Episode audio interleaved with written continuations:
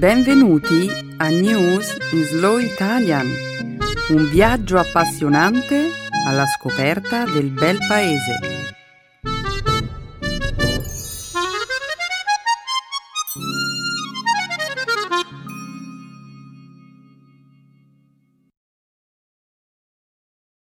Oggi è giovedì 3 marzo 2016. Benvenuti a una nuova puntata di News in Slow Italian. Ciao Benedetta, un saluto a tutti i nostri ascoltatori.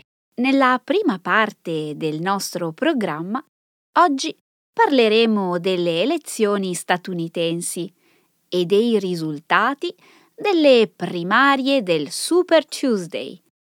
Proseguiremo poi con una notizia relativa allo smantellamento nei pressi della città francese di Calais di un accampamento di migranti conosciuto come la giungla. In seguito commenteremo uno studio pubblicato lo scorso lunedì sul sito nature.com, secondo il quale gli uomini di Neanderthal utilizzavano delle sostanze chimiche per accendere il fuoco. E infine concluderemo la prima parte del nostro programma con l'88esima edizione della cerimonia degli Academy Awards che si è tenuta la scorsa domenica al Dolby Theatre di Hollywood. Io ho seguito la cerimonia dall'inizio alla fine e sono sicuro che anche tu hai fatto lo stesso, Benedetta. Sì, certo, Stefano. Quali sono state le tue impressioni? Beh, devo confessare di non essere stato particolarmente colpito dai film di quest'anno, ma Chris Rock è stato molto divertente e ci ha regalato alcuni commenti davvero acuti. Oh, e poi sono molto felice che il caso Spotlight abbia vinto il premio come miglior film. Non me lo aspettavo. Eh sì, è stata una sorpresa molto piacevole. Nemmeno io mi aspettavo questo risultato. Ora però continuiamo a presentare la puntata di oggi. Come di consueto, la seconda parte del nostro programma sarà dedicata alla cultura e alla lingua italiana. Nel segmento grammaticale, questa settimana, ci soffermeremo su alcuni aspetti della pronuncia e dell'ortografia, l'alfabeto, le consonanti doppie e gli accenti. Infine, concluderemo la puntata di oggi con una nuova espressione idiomatica. Andare, venire incontro a qualcuno. Bene, io sono pronto per dare inizio al nostro programma. Se anche tu lo sei, Benedetta. Certo, Stefano. Alziamo il sipario.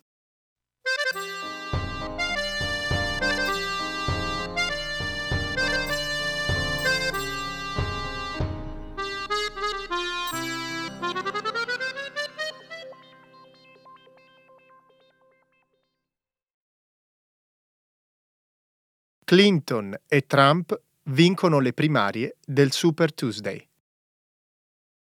Donald Trump e Hillary Clinton hanno avuto un ruolo dominante nella corsa alla nomination dei loro rispettivi partiti nel corso del Super Tuesday, ossia il giorno nel quale la maggioranza degli stati ospitano le elezioni primarie per scegliere i candidati alla Casa Bianca. Trump ha trionfato in sette degli stati che hanno votato nel circuito repubblicano, mentre Ted Cruz si è imposto in tre stati e ha invitato il partito a fare cerchio intorno a lui. Trump ha ancora una volta dimostrato la vasta attrattiva del suo movimento anti-establishment.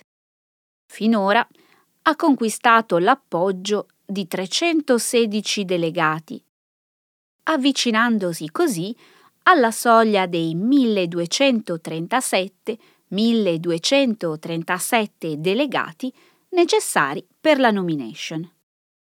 Anche Hillary Clinton ha avuto una serata molto positiva, raccogliendo il consenso delle minoranze etniche negli stati del Sud.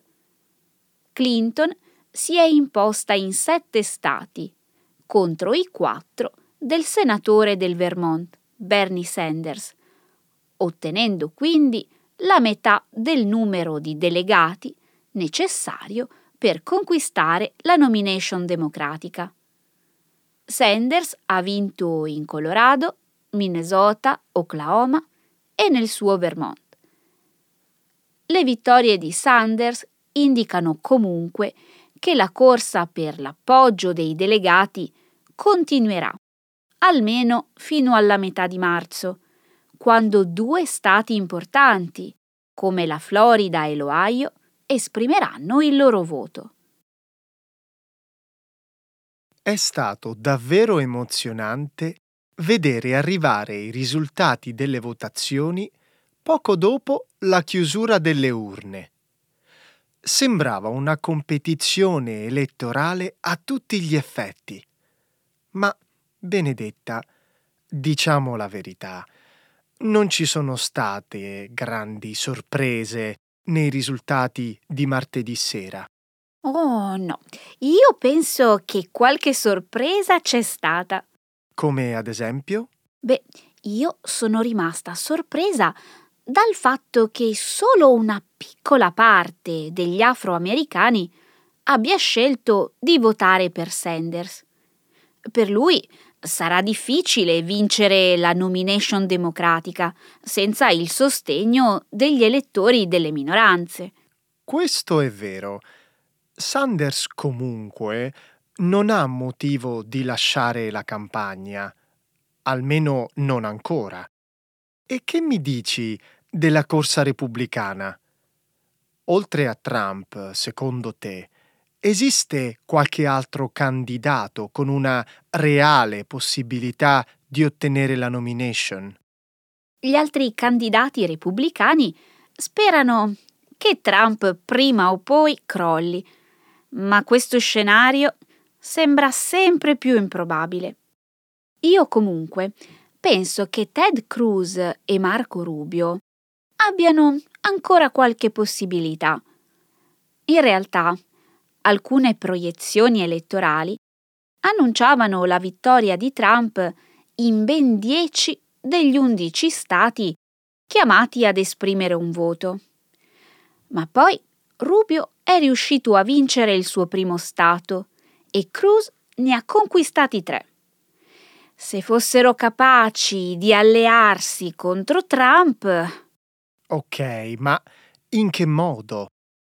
Cruz vorrebbe che tutti gli altri candidati uscissero dalla gara e che il partito si stringesse intorno alla sua figura. Rubio dice la stessa cosa. Loro due sono impegnati in una battaglia per la futura leadership del partito e Trump continua a beneficiare della situazione.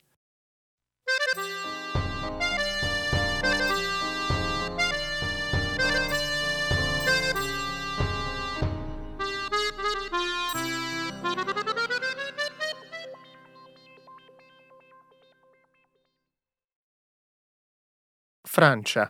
Avviata la demolizione di un accampamento di migranti. La polizia francese sta smantellando un accampamento conosciuto come la giungla, nel quale vivono oltre 4.000 migranti provenienti dal Medio Oriente, dall'Afghanistan e dall'Africa. I rifugiati vivono lì nella speranza di attraversare la Manica verso il Regno Unito e ora temono di essere costretti a chiedere asilo in Francia. Nel corso della giornata di lunedì, circa 100 baracche sono state smantellate e 12 ricoveri sono stati dati alle fiamme all'interno del campo, che si trova vicino al porto di Calais. Un gruppo di migranti ha cercato di salire a bordo di alcuni camion che viaggiavano sull'autostrada in direzione del porto. Ma la polizia antisommossa ha sparato gas lacrimogeni costringendoli ad allontanarsi. Martedì scorso la polizia è entrata nel campo con scudi, manganelli, caschi e gas lacrimogeni, ma non ha incontrato grande resistenza. Le ruspe hanno poi rimosso numerose tavole di legno, coperte e detriti. Nel settore settentrionale del campo sono stati installati numerosi container marittimi, adattati per ospitare alcuni dei migranti.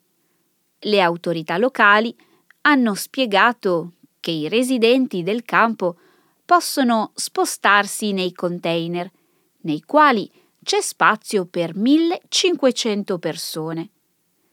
Trasferirsi negli altri centri di accoglienza esistenti nel territorio francese o chiedere asilo nel paese. Perché i migranti sono così ossessionati dal fatto di raggiungere il Regno Unito? Che cosa sperano di trovare lì? Sinceramente non lo so, ma è quello che vogliono. Ed è per questo che molti di loro sono riluttanti a lasciare la zona di Calais. Quindi distruggere la giungla non è una soluzione. Certo, sarebbe meglio se quelle persone si spostassero nei container, dove potrebbero stare al sicuro e al caldo. E non è così semplice, Stefano. Lo sapevi che nell'area dei container sono rimasti soltanto 150 posti disponibili? E nella parte principale del campo ci sono ancora circa 3500 persone. Che cosa avevano in mente le autorità? Oh, aspetta, penso di saperlo. In realtà, le autorità francesi vogliono che i migranti si trasferiscano nei centri di accoglienza situati altrove, giusto? Insomma, sperano che, a mano a mano che la demolizione del campo va avanti, un numero crescente di migranti accetti la realtà dei fatti e se ne vada. Sarebbe stato meglio se i migranti del campo avessero avuto un po' di tempo in più per valutare le varie opzioni.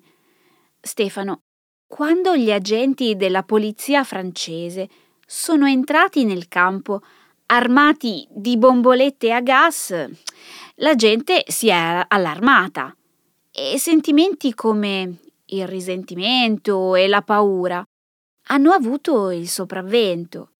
Assolutamente. Tutti sono d'accordo sul fatto che il campo, così com'è, non rappresenta una sistemazione appropriata per le migliaia di profughi e migranti che attualmente si trovano bloccati lì. E tuttavia nessuno sembra sapere quale sia la soluzione migliore.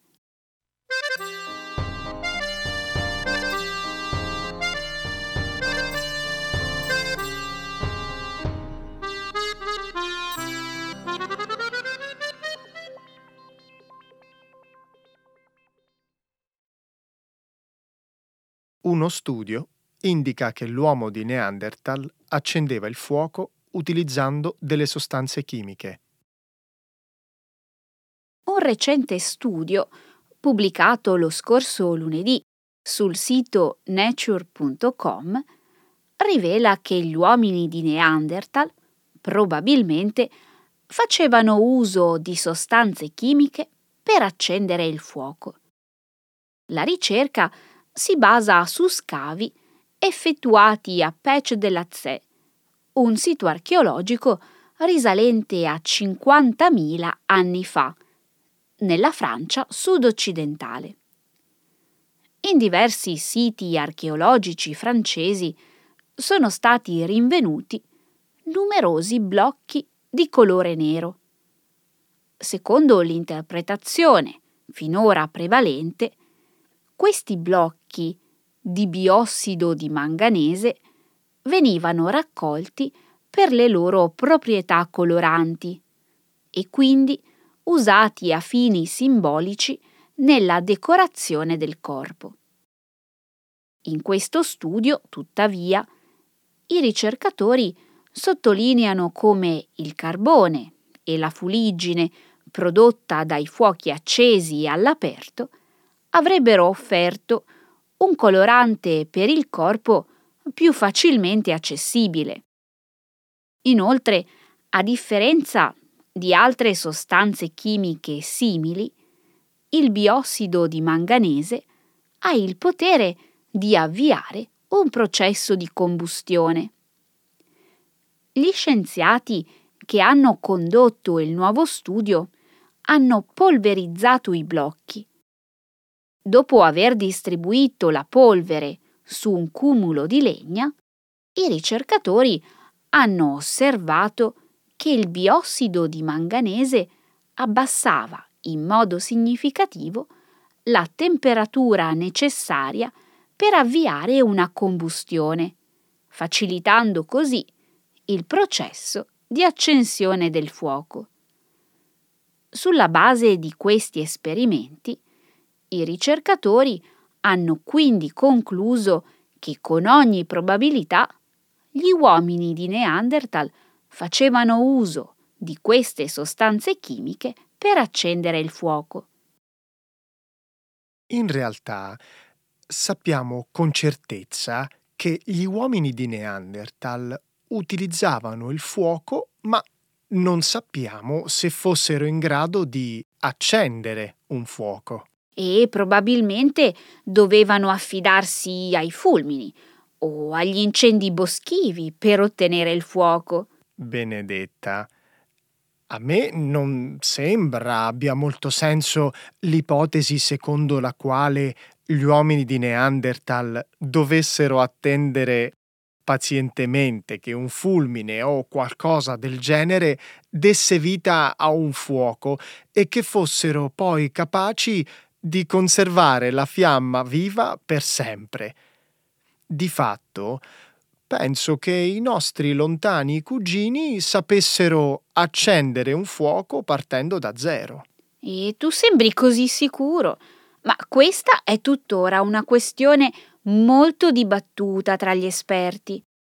Alla gente piace pensare che i nostri antenati fossero dei rozzi cavernicoli e invece gli uomini del Paleolitico non erano dei bruti, anzi, erano altamente progrediti. Oh, nessuno sta dicendo che fossero dei bruti. L'idea stessa che fossero capaci eh, di selezionare uno specifico tipo di ossido di manganese tra i vari tipi di minerali di manganese presenti nella regione per poi accendere il fuoco è sorprendente. Esatto. Purtroppo conosciamo i nostri antenati molto meno di quanto pensiamo. In realtà, le fonti archeologiche ci inducono a supporre l'esistenza di una estesa civiltà mondiale che poi scomparve.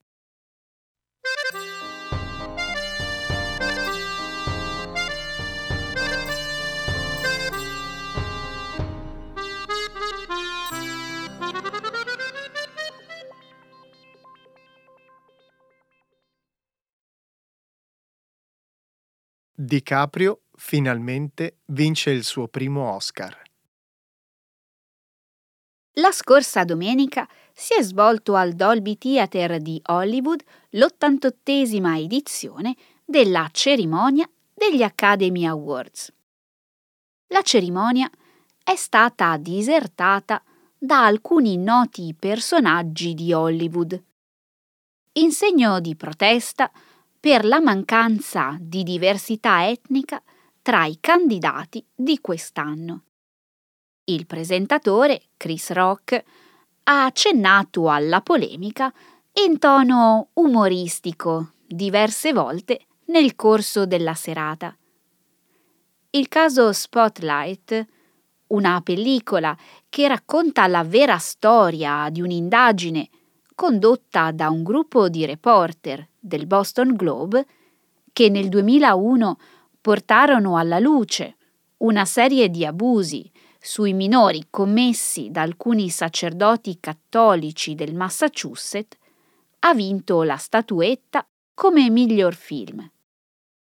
Revenant, Redivivo, ha conquistato tre dei dodici premi per i quali era stato nominato, tra cui il premio alla regia per Alejandro Ignarritu. Mad Max, Fury Road, ha ottenuto il maggior numero di premi della serata, raccogliendo ben sei riconoscimenti. Brie Larson è stata scelta come migliore attrice per la sua interpretazione nel film Room, mentre Leonardo DiCaprio, dopo cinque nomination come miglior attore e una candidatura in qualità di produttore, ha finalmente vinto il suo primo Oscar, con l'epica storia di sopravvivenza The Revenant. Nel suo discorso di accettazione, DiCaprio ha ricordato come il tema del suo ultimo film sia il rapporto dell'uomo con la natura e ha sottolineato l'importanza della lotta contro il cambiamento climatico. Mi fa davvero piacere che Leonardo DiCaprio abbia finalmente vinto un Oscar. La sua interpretazione in The Revenant è stata eccezionale. E poi pensa, l'Oscar di quest'anno arriva 22 anni dopo la sua prima nomination agli Academy Awards. È vero, Stefano. DiCaprio era stato nominato come miglior attore non protagonista nel 1994, 1994 per il suo ruolo nel film Buon compleanno Mr. Grape. Quello era davvero un bel film e sinceramente io penso che avrebbe dovuto ricevere un Oscar per quell'interpretazione. Sì, sono d'accordo. Ma lascia che ti chieda una cosa. Secondo te, DiCaprio ha davvero vinto grazie alla sua performance in The Revenant? O piuttosto perché l'Academy ha voluto correggere un'ingiustizia? Ma tu hai visto The Revenant? DiCaprio ha dovuto recitare con delle condizioni climatiche estreme e nuotare in laghi ghiacciati ha persino dovuto mangiare del fegato di bisonte crudo. Stefano, io non ho detto che DiCaprio non si meritava l'Oscar per la sua performance. Al contrario, penso che questo riconoscimento sia più che meritato. Quello che voglio dire è che DiCaprio ha conquistato l'Oscar grazie all'insieme complessivo della sua filmografia. Ha vinto perché è stato il giovane ladro che trova l'amore in Titanic e l'eccentrico Howard Hughes in The Aviator. E perché ha vestito i panni di uno spietato proprietario di piantagioni in Django Unchained. Ad ogni modo, sono contenta che DiCaprio abbia finalmente ricevuto questo prestigioso riconoscimento.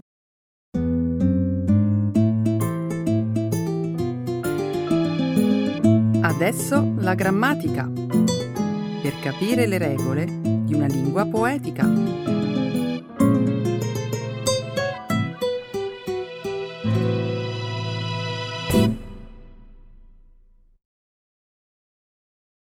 Pronunciation and orthography, the alphabet, double consonants and accent marks. Vuoi che ti racconti una notizia curiosa? Un po' allarmante e per certi versi spiacevole? Sì, certo, perché no? Sembra che il territorio italiano sia colpito da un'epidemia di furti d'auto.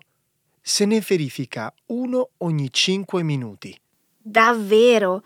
Stento a crederci. Eh, purtroppo è vero. Secondo i dati diffusi dal Dipartimento di Pubblica Sicurezza, nel 2015 sono state rubate ben 114.000 114.000 vetture, ossia oltre 300 al giorno. E quali sono le regioni più colpite? Sono Campania, Lazio, Puglia e Lombardia. Le regioni in cui si verificano meno furti d'auto invece sono Valle d'Aosta, Trentino e Molise.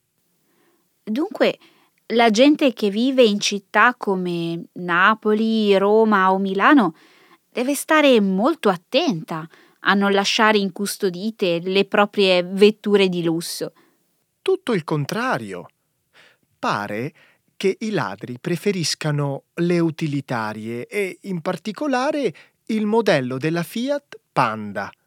Nel 2015, infatti, ne sono state rubate quasi 12.000. Incredibile. A questo punto, meglio essere prudenti e comprare una Ferrari. Bella idea. Peccato che si tratti di automobili inaccessibili per la maggior parte delle persone, che si accontentano di macchine piccole, facili da manovrare e a basso consumo, ovvero le cosiddette utilitarie. Sai una cosa? Questo argomento mi ha riportato alla memoria un trafiletto di giornale che ho letto un mese fa. No, forse è stato un anno fa, non ricordo non ti preoccupare della data, non è importante. Dimmi piuttosto, che cosa aveva di tanto interessante questo articolo? Ebbene, sembra che oltre ai veicoli a motore, i ladri si dedichino spesso a sottrarre un altro mezzo di locomozione che sta molto a cuore agli italiani. Sarebbe a dire? Le biciclette sembra che ogni anno, in media, ne vengano rubate all'incirca 320.000. Se ci pensi, è un numero che supera di quasi tre volte quello dei furti d'auto. Ho capito, ma non puoi mettere sullo stesso piano macchine e biciclette. Le prime sono di gran lunga più costose. Questo è vero, ma il fenomeno preoccupa ugualmente, tanto che il Parlamento si è proposto di approvare una legge per l'adozione di speciali microchip. Microchip? E a che cosa servirebbero? L'articolo che ho letto spiegava che questi dispositivi, accuratamente nascosti nel telaio delle biciclette, permetteranno alle forze dell'ordine di identificare i mezzi rubati. Si tratterebbe dunque di una specie di carta di identità elettronica della bicicletta e non di un sistema di localizzazione GPS. Sì, esatto. È semplicemente un metodo per il riconoscimento immediato delle biciclette rubate. Devo confessarti che sono un po' scettico su questa iniziativa. Credi davvero che possa ridurre i furti di biciclette? Beh, non saprei, ma forse è meglio di niente. Ecco le espressioni, un saggio di una cultura che ride e sa far vivere forti emozioni.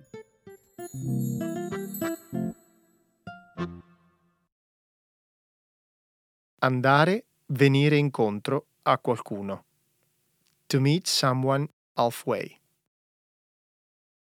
Visto che a te piace lo sport, adesso voglio venirti incontro e parlare degli sport praticati dai giovani italiani.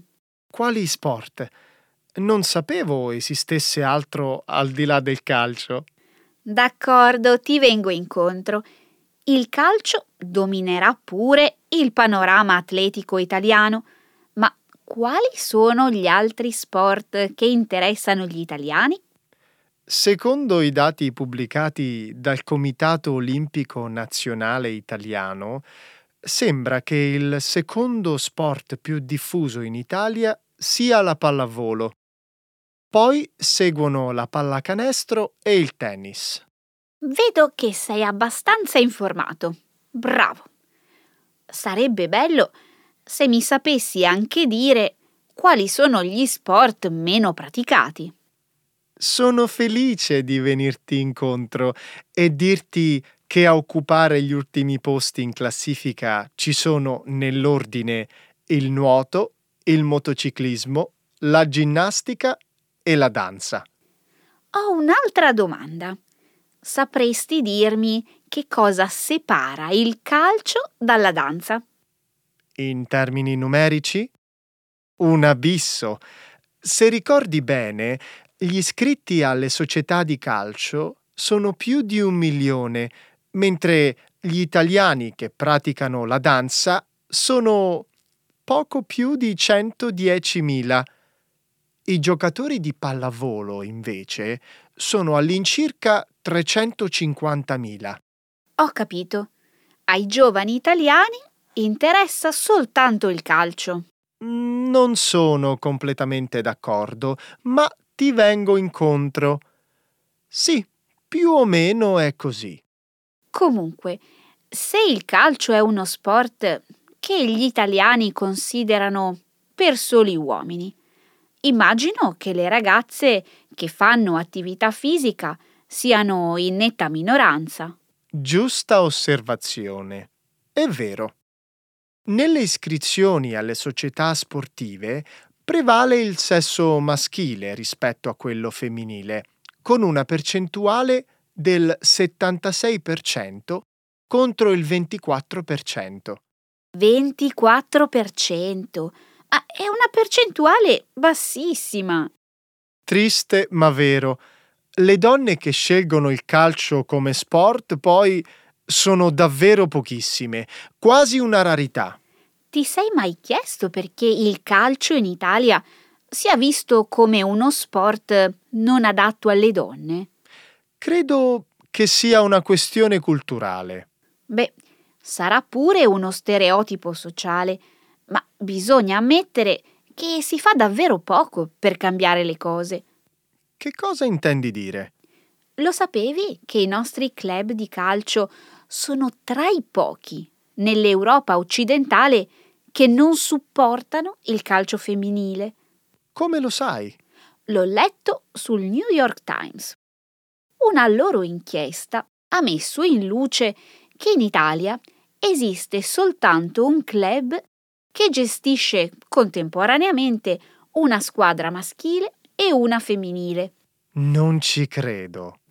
Il calcio nel nostro paese è uno sport in cui prevale ancora il maschilismo. E su questo punto non credo che tu abbia nulla da aggiungere. Prima di esprimermi, preferirei leggere l'articolo del New York Times. Ti rispondo dunque la prossima volta.